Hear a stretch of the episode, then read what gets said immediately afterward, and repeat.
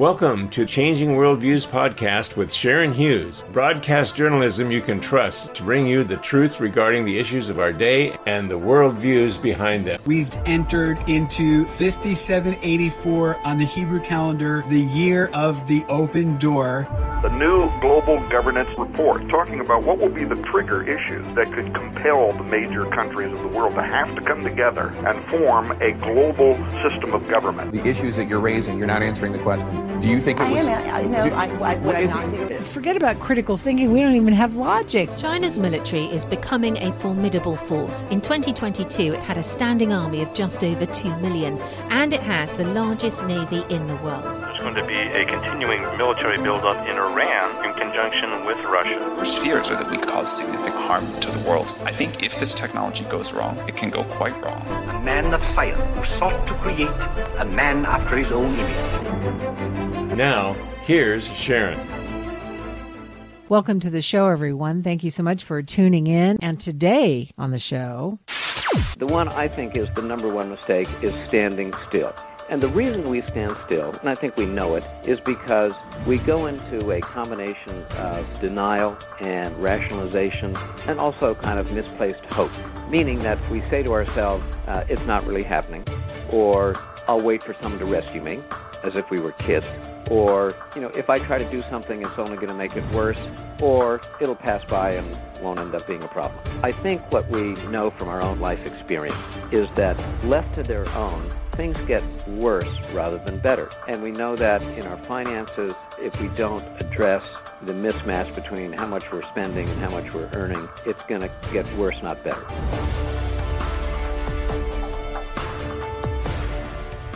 my interview with the author of Instant Survivor, that is so good in terms of helping us as individuals in the current economic, global, national, and even personal situations that we find ourselves in today. Crisis can take many forms stagnant salaries, poor advancement proposals, maybe even troublesome retirement outlooks. Maybe your business has shut down because of the national economic crisis. There's so many things going on today, and we cannot bury our head, as our guest says in one of his chapters, is head in the sand distress rather than having our head held high. And that's professionally, personally, and otherwise. And let me just tell you a little bit about Jim. He is America's crisis advisor, a graduate of Harvard College and Columbia Law School. He has co founded the crisis management practice at a major Washington, D.C. law firm where he's a partner. He's helped numerous of large organizations and individuals survive crisis as instant survivor of his own crisis. And I want to hear about that. Jim is a sought out speaker. He's appeared on CNN, CNBC, MSNBC, Fox News, Fox Business News, and Court TV, and on and on it goes. Well, Jim, thank you so much for coming on Changing Worldviews. Please forgive the nasal here. My husband was on a business trip in Texas and he brought it back. And of course, we love to share everything. Best way to get rid of a cold is to share it with someone else. Pleased to be on. I love your book. I really appreciate taking a positive approach to something that can absolutely be devastating, whether it has to do with on our personal level and our families or, of course, nationally. So I want to touch on all three of those. And I don't think we can say that what's going on nationally with the economic crisis and everything going on around the world has not affected practically every business and every person in America today. Would you agree with that? I, I do 100% actually. When I started writing the book, things were particularly bleak. I thought that. Uh, uh, and hoped that in some ways my book would be less needed, but that's just not the case. And as you said, the ripple effects are felt through how we feel about ourselves personally, about our finances, our health, our relationships. Uh, part of my message is that crises don't obey boundaries. And so when you're getting hit in your financial area of your life, you know, it, it works on you and it, it hits your health and it can hit your relationship with your spouse or your family. It's it's such an important time to get to understand how you can conquer the crises that you face. Let's just jump in. And, ladies and gentlemen, some of the topics we want to talk about that are very intriguing to me are, according to Jim and his book, The Instant Survivor System Four Steps to Conquer Professional and Personal Crisis. The number one mistake made when first facing a crisis, Mythbusters, the bogus promises of the crisis industry, and on and on. Okay, so before we get into the four steps, let's just talk about some of these Mythbusters, the, the bogus promises of, of the crisis industry. I mean, are you talking about like stocking up and making sure you have enough food and water and all that? Is that what you're talking about, or are you talking about something else? No, no, I'm talking about that there are a number of people in the crisis industry who I think oversell their stories, their solutions, and, and particularly, though, uh, tend to I think, undermine our own abilities to solve our own crisis. You don't actually need to be trained to fix your own crisis. Sure, specialized training can help, but you don't need it. You just need a system to follow. The Instant Survivor lays out, as you said, really a four step system. Another myth that gets promoted is that your crisis is so unique that it requires special handling. I think there's uh, crises really are so similar, both professional and personal, and even national ones, as you mentioned, uh, Sharon. So that you know, while we may feel that our crisis is a unique snowflake, it can still get picked up by a shovel. And so the the real goal of my book is to lay out a system that people can follow, four simple steps to really move them past what's holding them up in their lives and at work. Well, let's just jump right on into your four steps to conquer professional and personal crisis. Let's just start there and then we'll break it down and discuss how that really applies to some of the things we're seeing going on. Sure. And, and by the way, maybe I can run through them very quickly and then we might, you know, come back to each one. But uh, step one is really to what I call stay frosty, meaning stay cool. And everyone says that, okay, but the way to do it is to develop your own crisis management plan. That's what big companies do. Step two is to secure support.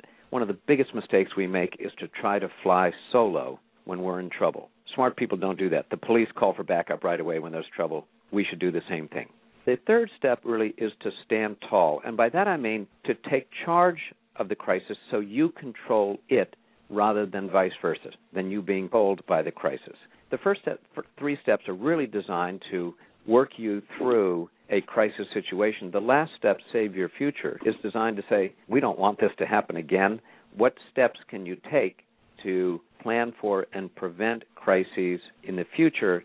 And I line up a one hour audit on your life, on the key parts of your life, your relationships, your health, your career, your finances, so that you're strengthening the areas where you're weak and you're much less likely to face crises in the future. Very, very interesting. Or that when you do face crises, you handle it much better. As a matter of fact, some of the chapter titles that I highlighted in your book, and you just hit on them. Number one, your future is your friend, and complete your life audit. So I wanted to ask you specifically about that. So why don't we, can, if we can just jump around, what do you mean by the future is your friend? I mean, I have ideas, but what do you mean by it? Our natural reaction is to think, oh my God, my life will never be the same. It will never be, you know, as normal as it was, and I've lost whatever, you know, hope I had about how my life would unfold. Oftentimes, your life will be different after a crisis, but it doesn't mean it won't be better. I think the the message is that embrace the future of of what it is after you come out the other side of your crisis. And be ready for that and don't walk around afterward thinking oh gosh my life has changed and therefore it won't be good. It in fact can be better and can be great and, you know, we have a lot of listeners that believe in God, and, and I keep hearing in my head the verse that says that God will turn and work all things together for good. And I know that that is one of those truths that helps so many people get through a crisis is that future looking that, you know, it's horrible, it's awful. You don't even feel how you're going to get through it. However, when you look to the future, you know, it's going to be okay. And that's what you're saying, right? I am. And, and you might even replace instead of your future is your friend, which is your faith is your friend, as you suggest, is what can pull you through rugged situations. You've heard the expression that God doesn't give you anything more than you can handle, and sometimes that gets put to the test. One of the people I interviewed for the book,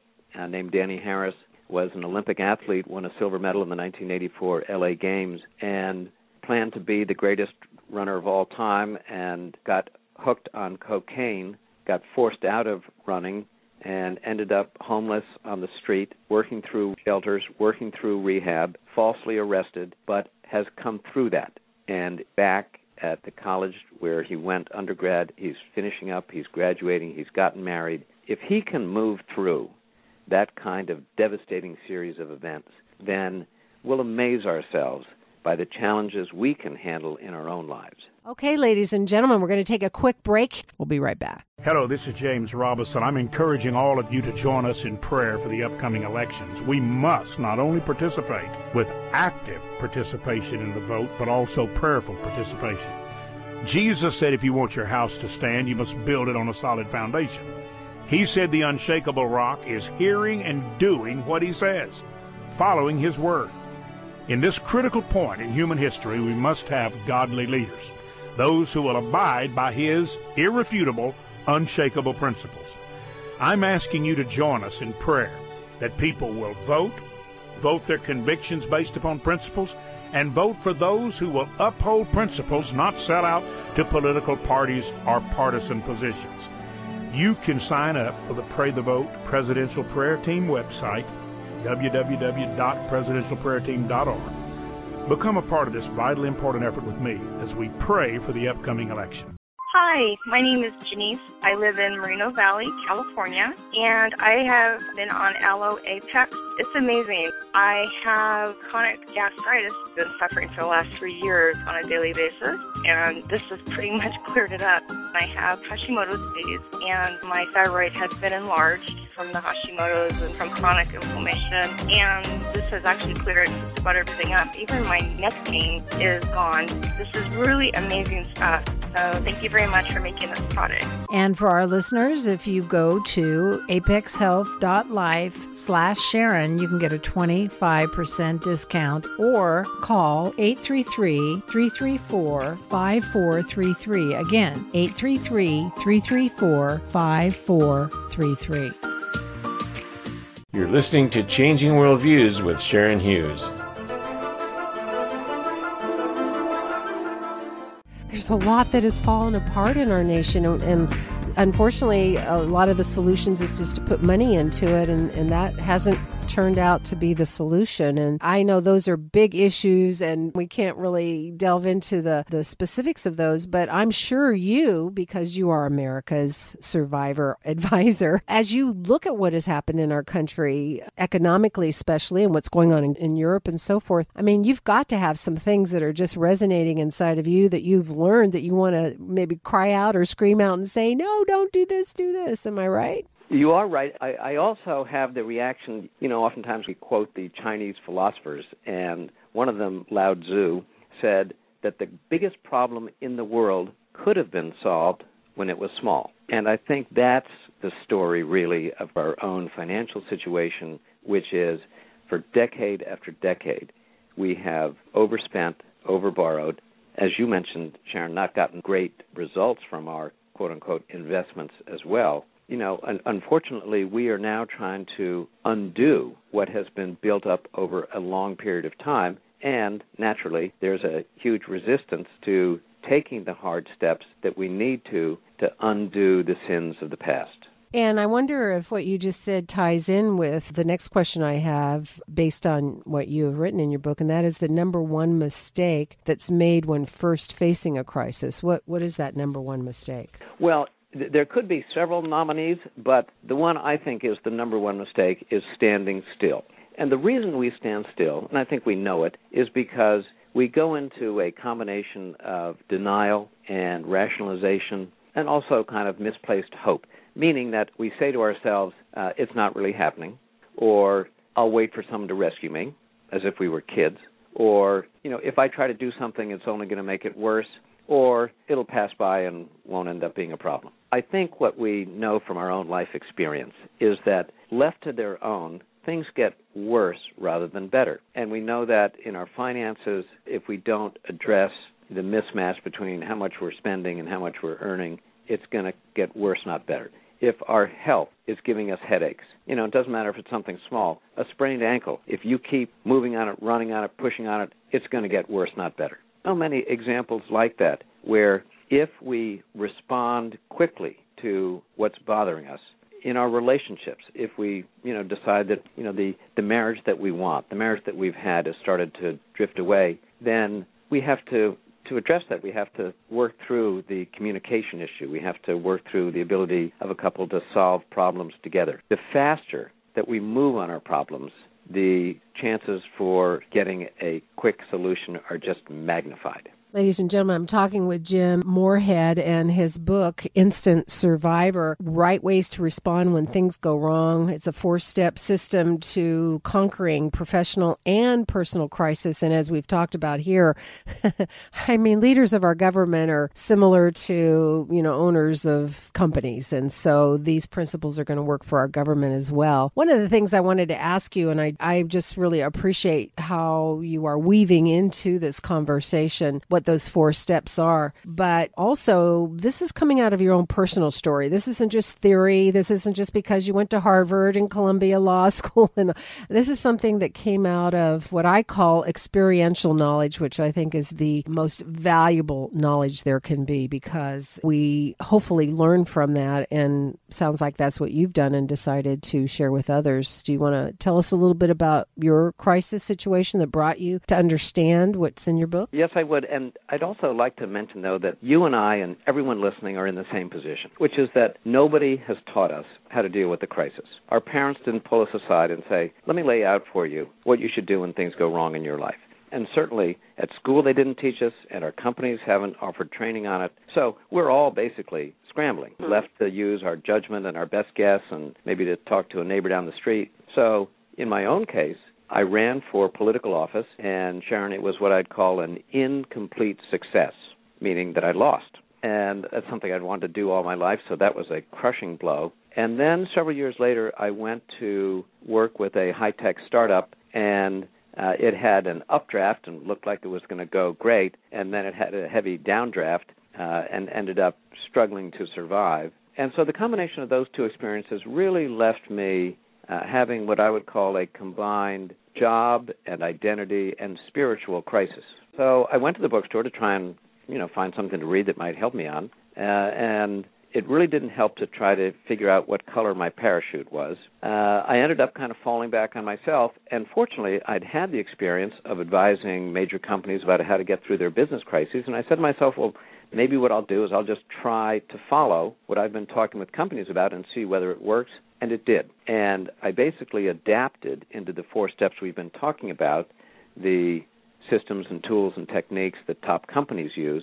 And that's what worked to rescue me and particularly send me in the direction of recognizing that I had this ability to help people through situations, to explain it in a way that people can grasp and a, a gift that I'm working to share with others. Absolutely. I could hear it even in your voice, uh, you know, when you're talking about whether it affected your sense of identity or even on a spiritual level. That all has to do with direction and, you know, if I can say, and you can correct me if I'm wrong, but what's the purpose of my life? And what about these desires that I have in my heart? How does that all fit together? And that's where a lot of that crisis can, some people can just be taken out by it and give up and just settle for mediocrity and, or give up completely. And that's not what you've done. So I applaud you for that. And you might want to say something about that. But what about these folks that so many, if I can just say, are out of work and now they're not even on the unemployment rolls because it's been so long and a lot of folks have given up. Can you encourage folks that are listening here? And of course, we want them to get a copy of your book, but what would you want to say to those folks? I have friends in that situation uh, right now, and I think that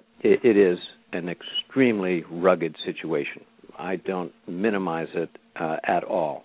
You know, I've been out of work myself for much shorter periods of time, three, six months, and found them incredibly draining. So I think the key really to the process, I think, is to to stay connected. The most dangerous thing that can occur to us in a crisis, and it's particularly true when you're looking for work, is to run out of connections. It's hard to stay upbeat and particularly to stay active and social because there's a natural tendency to withdraw and particularly it's a struggle every time we head out to say when people say, "Well, what are you doing?" I say, "Well, I'm looking for work." And I've been doing it the last 18 months the the key is to stay connected to the world, to stay connected to the industry you are a part of, to the community that you're a part of, to continue to stay active, whether it's through charitable work, through part-time work, through you know, for example, to raise money in some fashion, you know, sell stuff on eBay, just to stay active and to plan each day the day before. The hardest thing I think is to face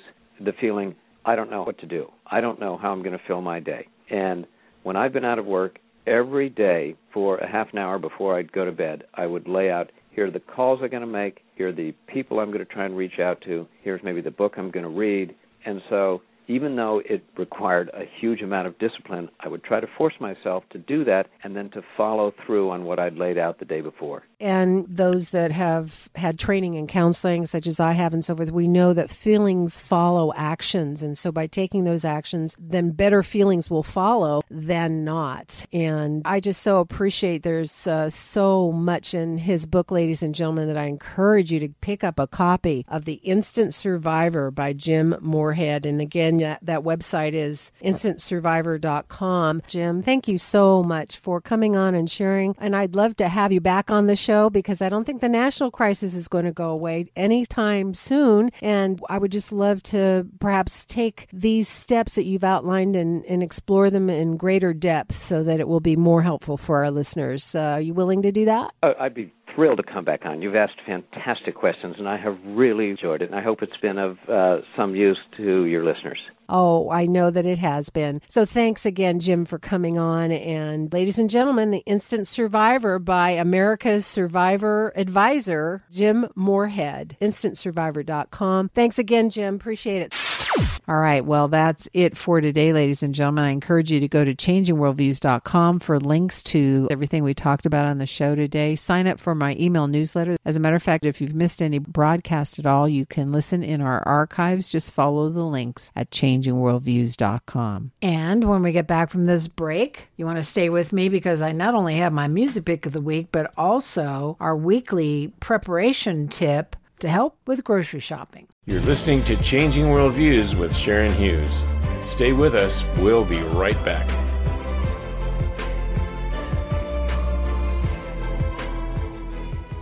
There's war, disease, and poverty, and our calling as Samaritan's Purse is to move towards it and to touch it and to minister to people that are in their greatest time of need. We're providing the things that are most important to these people shelter, water, hygiene, sanitation. It's imperative. We go to the slums of the world, the poorest areas of the world, where kids have never had a gift in their life. We're so desperately short of supplies, we're so desperately short of people. Everything is overloaded. And that's why Samaritan's Purse is come. The gospel is the power of God. Samaritan's Purse was here the day after the storm. Now we're here rebuilding. Preach it, proclaim it, shout it. They're actually rebuilding hope and love. I don't believe we ever back up. We don't surrender. The first time you see a heart stop and the first time you see a heart start again is just an amazing process. Jesus wants to take your life and use it for His glory. This month, we have a special on books that address the time in which we are living. Some say the end times. So, any donation of $25, you'll get two books that will really address the day in which we live found out with killer bees and genetically modified crops that whereas we think we can contain these experiments in genetic modification, they have a way of getting around us. So the future of molecular biology could become a Pandora's box. And with that in mind, I developed a science fiction story called The Ahriman Gate, but in which we have probably 1,500 pages of research material stacked up on our desk that was given to us by people who work in genetics and in science and who work in military application. We used as a backdrop for creating this story. And to get this special, you can go to our website, changingworldviews.com, and click on the donation page and follow the links there. Or you can send a check to Changing Worldviews, P.O. Box 995, Cedar Ridge, California 95924. Again, P.O. Box 995, Cedar Ridge, California 95924. I want to give you our weekly prep tip, and this week it's about what is on sale in February because it's National Canned Food Month, it's Hot Breakfast Month, Snack Food Month, Potato Lovers Month, Sweet Potatoes, and Chinese New Year. And because of all of this, even with prices as high as they are, we can plan on purchasing breakfast foods like pancake mix and maple syrup. In February, you can usually pick these up, buy one, get one free kind of sale sales. February is also a good month to restock your canned foods and boxed potatoes because this is the month that they go on sale and likely won't go on sale again until November for the holidays. So you might want to plan accordingly. Also, because it's Chinese New Year, promotions include things like soy sauce, teriyaki sauce, noodles, stir fry ingredients, bamboo shoots, water chestnuts, and so forth. So this is a good month to stock up on those foods, to be prepared because experts are saying prices are going to continue to go up. So hopefully, this is helpful to you. Okay, so as always, I like to close out with my music pick of the week, and this one is by the Gaither Vocal Band. And it's a good reminder no matter what our financial situation may be, there's always a blessing when we give. If you want more